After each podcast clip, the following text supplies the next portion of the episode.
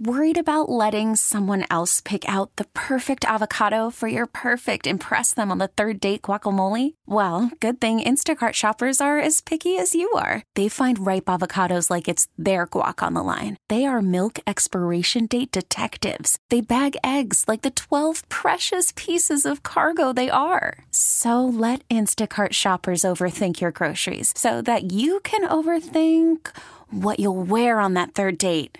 Download the Instacart app to get free delivery on your first three orders while supplies last. Minimum $10 per order, additional term supply. Welcome to KCBS In Depth, a discussion of one of the topics making news this week. This is KCBS In Depth. We've been hearing about it for months now. The worst measles outbreak the U.S. has seen in decades has now spread to more than 800 people in two dozen states. And Bay Area residents got a fresh scare about a week ago with reports of possible measles exposures at a popular Berkeley supermarket, an incident that has especially stoked anxiety for those unable to get vaccinated. They have a newborn who has not been vaccinated yet, so that would be really bad for us. That makes me kind of rethink my more chill attitude towards taking my baby around. I'm Keith Menconi. This is In Depth, and today on the program, we're talking measles what the risks are, why the danger is growing, and what can be done to stop it. To help us figure this all out, we're joined on the program by a return guest, Dr. George Han, who is a deputy health officer with the County of Santa Clara's Public Health Department. Uh, Dr. Han, thanks for being back on In Depth. Good to be back. Also joining us today by phone, we have Yvonne Maldonado. She is a professor of pediatrics and health research and uh, is also the chief of infectious diseases at Stanford University School of Medicine. Dr. Maldonado, thank you for joining us as well. Thank you very much. So the picture that I think that we're kind of getting from the CDC at this point is while it's true that the rate of increase in cases has declined a little bit, we are still seeing more measles cases nationally, little by little. And, you know, if you'd asked me two weeks ago, I was on the verge of saying, well, maybe I don't need to cover measles on in depth uh, this time around. Maybe we can just let this go. But uh, then, you know, as uh, we mentioned, Berkeley Bowl had saw that incident, and it's it's really come back home for us. Meanwhile, another important reason to take this on is that state lawmakers here in California are considering legislation that would uh, affect some of the requirements for school age children getting vaccinated. So, some interesting stuff to dig into there as well. But to get us started started off, Dr. Han, how about you just give us a, a broad overview of where California is at in terms of a measles exposure uh, at this point. It's we can count the cases in the dozens at this point, correct? Correct. Uh, as of last week, California had reported 45 measles cases in 2019, and so that's uh, definitely uh, more than average. Um, and we know that measles uh, continues to come into the country and to California uh, from abroad, and we know that um, across the the globe there are lots of measles outbreaks currently going on. Um, so the risk is actually ongoing that um, a traveler from one of these places will come back and return with measles. And the hotspots at this point, I understand, are, are like Ukraine. Uh, Ukraine, Israel, Philippines, um, but there's many, many other countries. Uh, most of Europe has measles, uh, as well as um, uh, many parts of Asia uh, and Africa. Uh, Dr. Yvonne Maldonado, if you could tell us a little bit about how we came from uh, nearly two decades ago, declaring measles, you know, out of the picture here in the United States. How did we get from there to here, where it seems like a resurgent threat? So actually, it's very sad. I was on that committee that declared um, the elimination of measles in the U.S. in 2000, and we were quite excited because up until then, uh, we knew that uh, as many as a million children a year were dying from measles, and we've reached a 90% reduction over uh, many decades of vaccination. And to see this happen now is really discouraging. So what we think has happened is a, just a juxtaposition of a number of things. One is um, uh, just in, in, the global context, measles is so infectious that it's a very easy disease to transmit. So if you don't have high levels of protection in a community or immunity, you're going to see transmission. Um, in many parts of the world, immunization programs are faltering. They're not really able to get that measles dose in for a number of reasons: infrastructure, conflict, refugees who are uh, really don't have resources, and um, so we, we wind up seeing less numbers of vaccinees in Europe, for example. Um, they have had a decades high total of vac- of measles cases, and they've actually had a number of deaths as well. Um, because and, and that area has really been primarily because of vaccine hesitancy.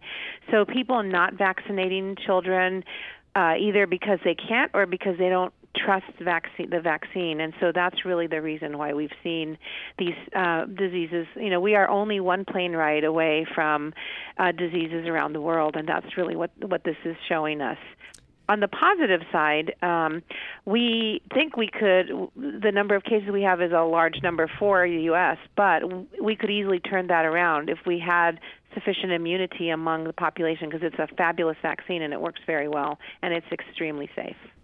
And uh, Dr. George Han, just give us the primer. What what do people need to know about measles as a as a disease? Because it's one of those weird diseases that kind of exists in this space where we we I guess put it in the same bucket as maybe chickenpox or something, where oh you know that's something that just everybody goes through. It's not that big a deal, but it, it can have some serious uh, complications.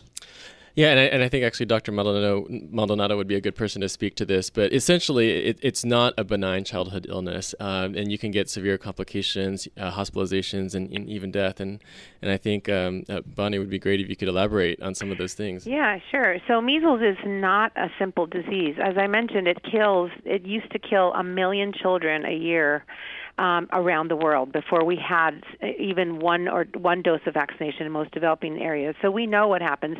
We know that in the U.S., essentially everybody um, in childhood and before the vaccine era would get infected. And so we know what the, what happens to those people. About one in a thousand people will have encephalitis or brain infection, leading to swelling and potentially coma and other neurologic defects. One in a thousand people were hospitalized. One in 500 people uh, can develop um, um, other complications. Um, and there's also a very rare but really fatal, actually fatal disorder called uh, SSPE which is a um, really unusual neurologic manifestations of wild type measles, not vaccine measles, but natural measles that can really um, actually lead to death as well. Um, the deaths were very high, about 5,000 deaths a year among populations where um, in the U.S.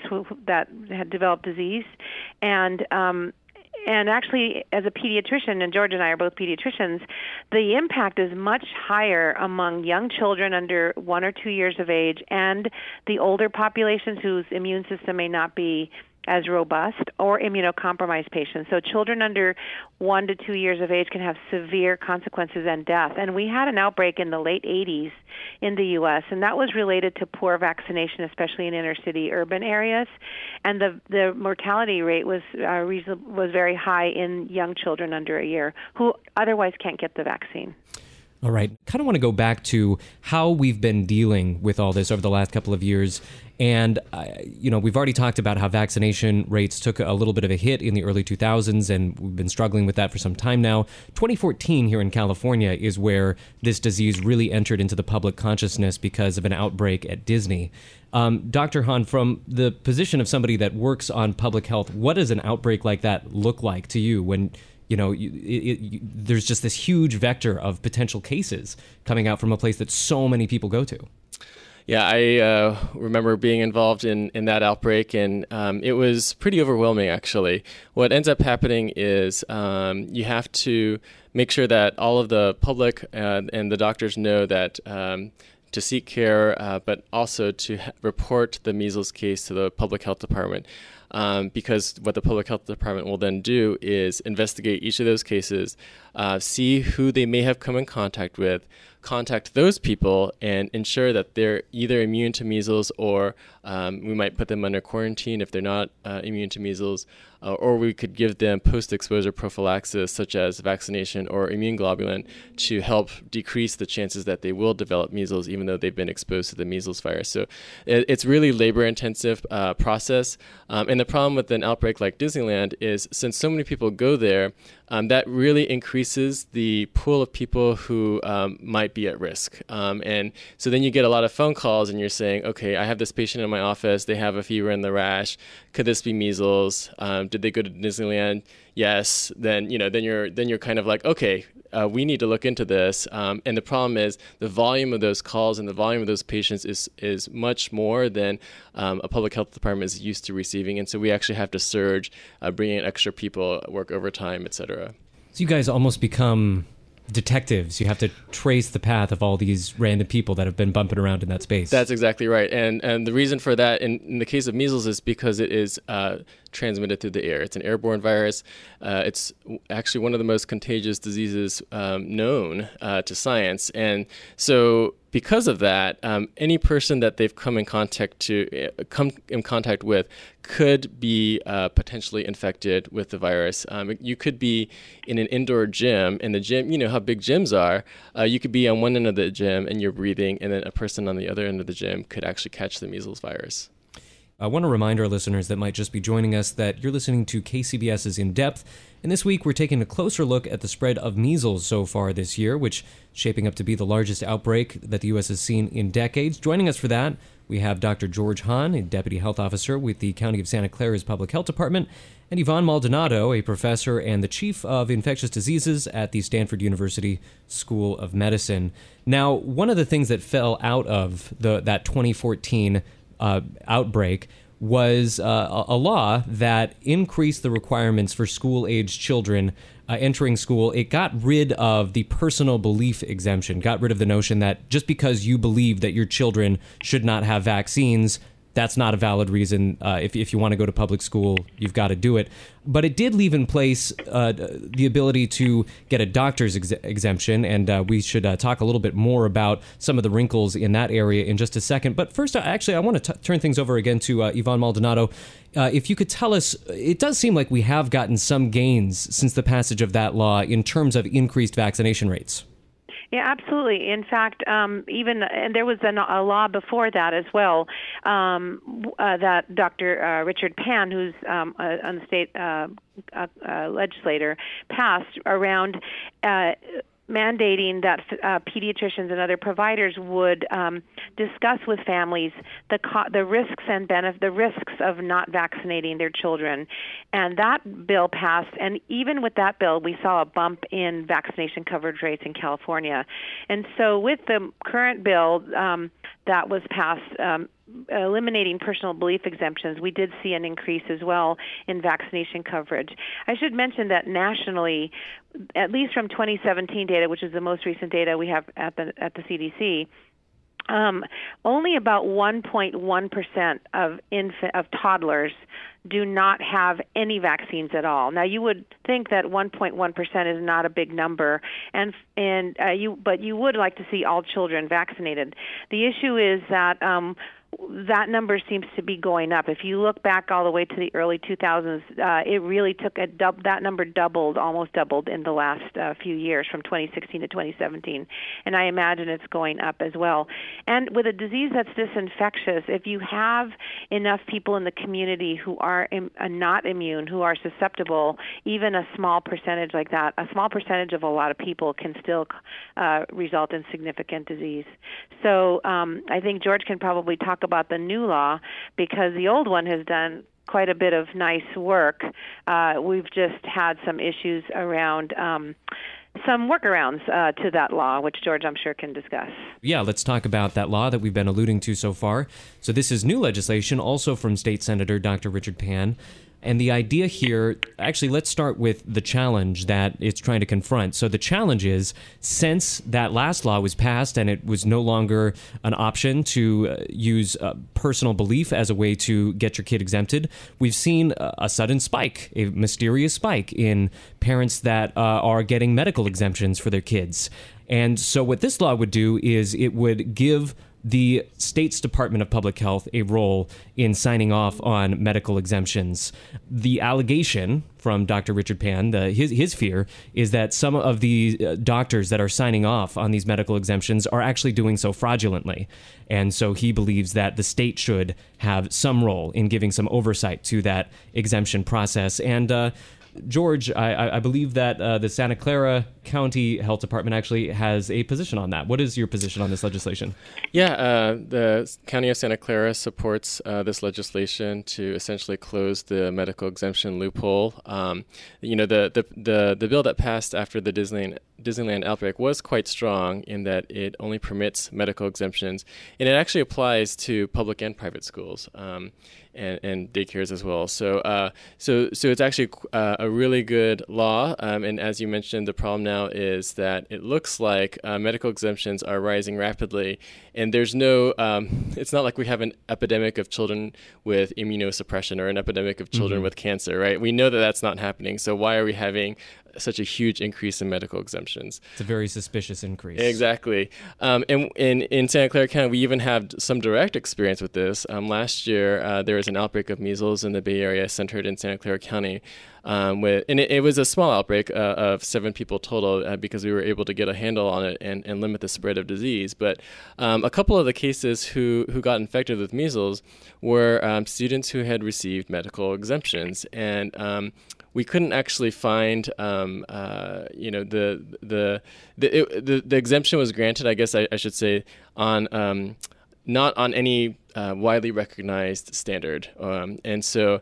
Uh, and, and the exemption was granted by a physician who actually lives um, several hundred miles away or practices several hundred miles away from Santa Clara County. So, so things that didn't quite add up um, and so we know based on uh, um, experiences such as this, um, other uh, experiences that other health departments have had around California, that it looks like um, there may be uh, medical exemptions that are being granted by physicians that don't adhere to widely recognized uh, reasons for medical exemptions. And, and those reasons include things like, you know, children undergoing chemotherapy, um, you know, they have cancer, uh, they have an immune uh, system, immunosuppression. Those would be the legitimate reasons. Yeah, those are the widely recognized reasons. And so, um, you know, the the law uh, that was passed uh, a couple years ago did not specify uh, that. And so, I think this time around, uh, we're trying to.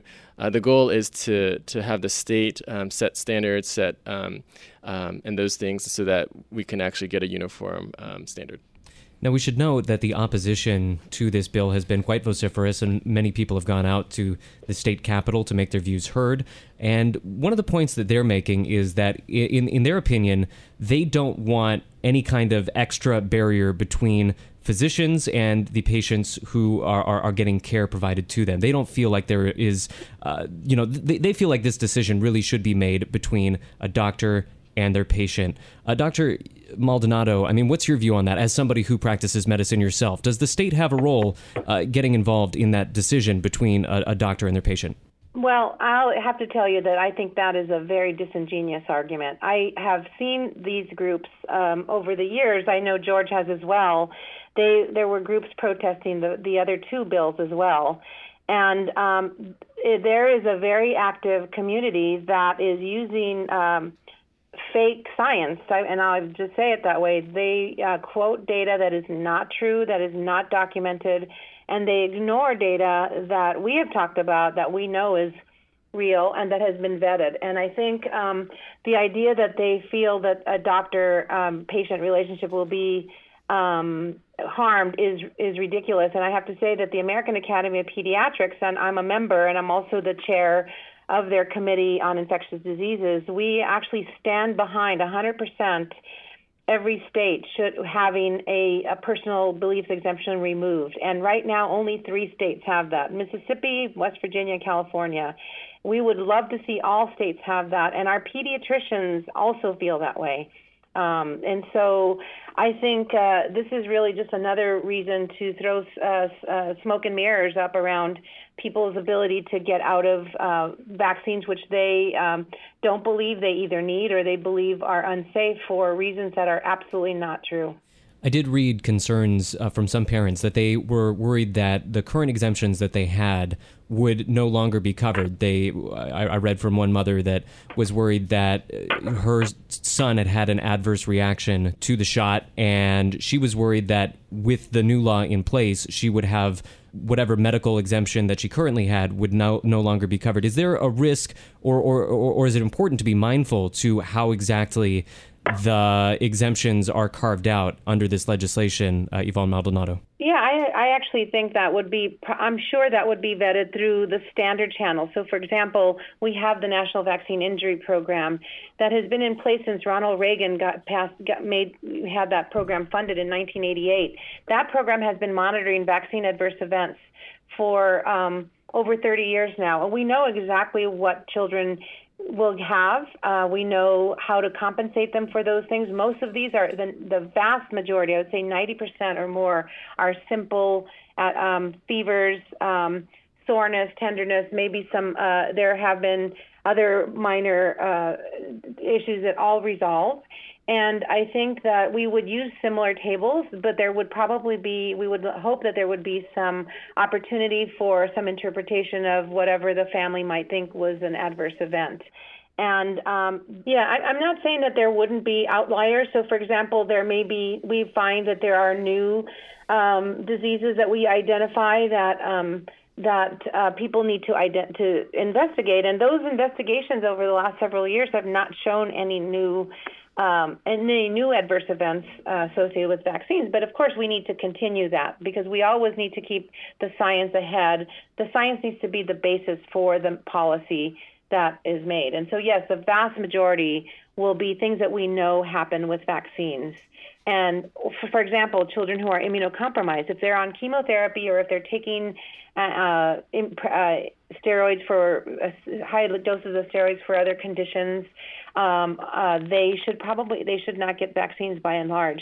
And we know what those categories are. And if there is any question, um, there will be experts available to uh, adjudicate those cases. So it's not going to. In fact, if anything, you're going to get more scrutiny for understanding what might be going on with your child. All right. Let's uh, before we round out the program, let's just take a little bit more stock of where we stand in terms of the overall risk from measles. I, I think many of our listeners might listen to the national headline and think 800 cases. Come on. More people die on the roads each every couple of weeks than that. It's 800 cases. What's there really to be worried about? But the flip side of that is, as you guys have said, measles is something that spreads very rapidly. And uh, Dr. Han, I, is is there sort of a breakout velocity that measles could get to where this becomes a much less manageable problem? Yes, and I think that um, I can speak based on the experience we've had here in the Bay Area, which is we've had multiple introductions of measles. Uh, they've been independent introductions, and um, they've not really led to any uh, prolonged outbreaks. And I think that speaks to both um, the the high vaccination rates we have in general in the Bay Area, as well as the uh, immense amounts of efforts that all of the, the public health departments around the Bay and the state have been putting towards um, limiting the spread of measles. Um, you know, there, it, what we would what we want to avoid is a situation where the the the rates of va- vaccination decreased so much that we're unable to do, unable to do that anymore. That um, that outbreaks uh, will actually pop up, and that it'll be difficult to control because um, there's um, not enough people who are vaccinated. Um, where that where that limit is, you know, it's, it's around 95 percent, um, you know, in terms of the herd immunity. Uh, what concerns us is that the people who aren't vaccinated are not distributed evenly throughout the community. They actually group together in pockets. Uh, for whatever reason, it tends to be that um, you know you'll have certain schools that'll have high uh, high percentage of kids who aren't vaccinated um, in certain neighborhoods, and and um, uh, the kids all kind of do similar activities. And so, because of that, because of that unevenness of distribution of unvaccinated people, um, that poses a risk uh, of actually creating an outbreak in that population.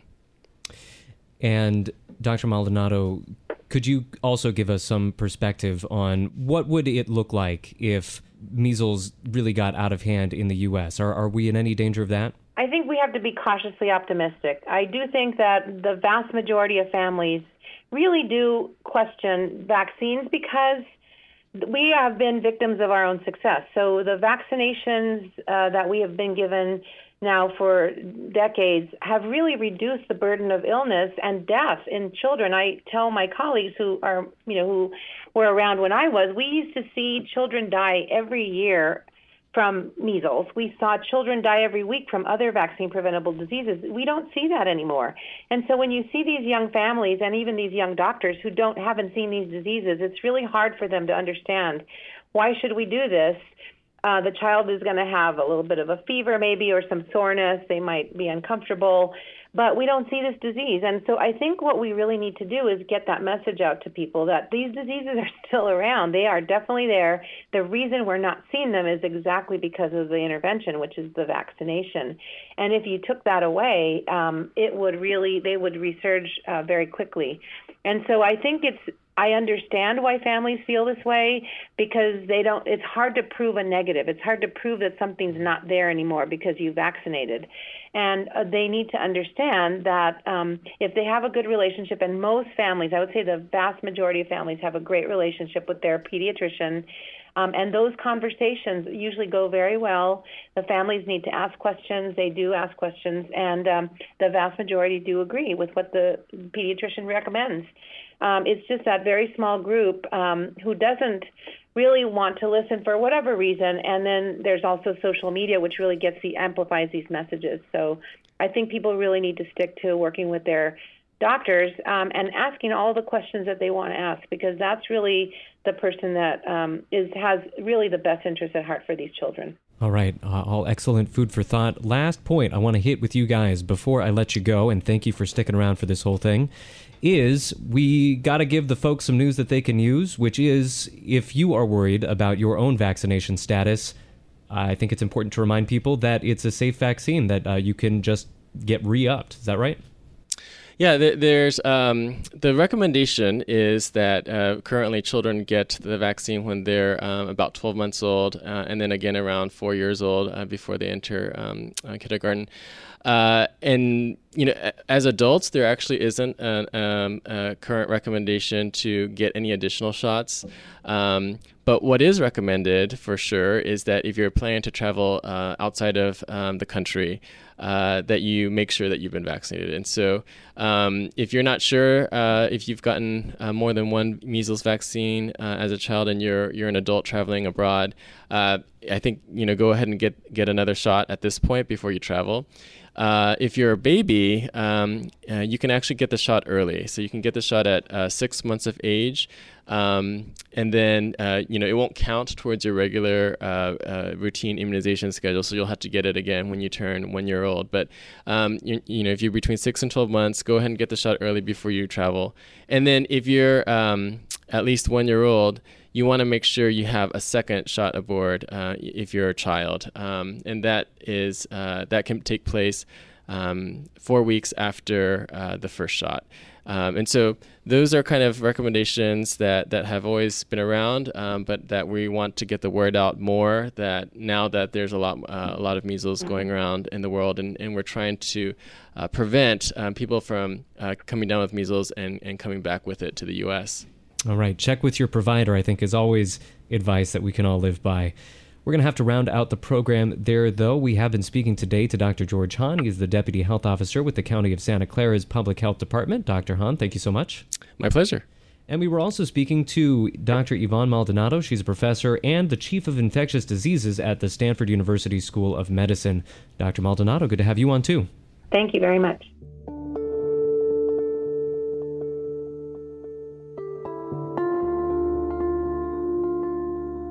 You've been listening to In Depth, KCBS's weekly deep dive into the major trends shaping the news we report on every day. For KCBS and In Depth, I'm Keith Menconi, and I'll see you next time.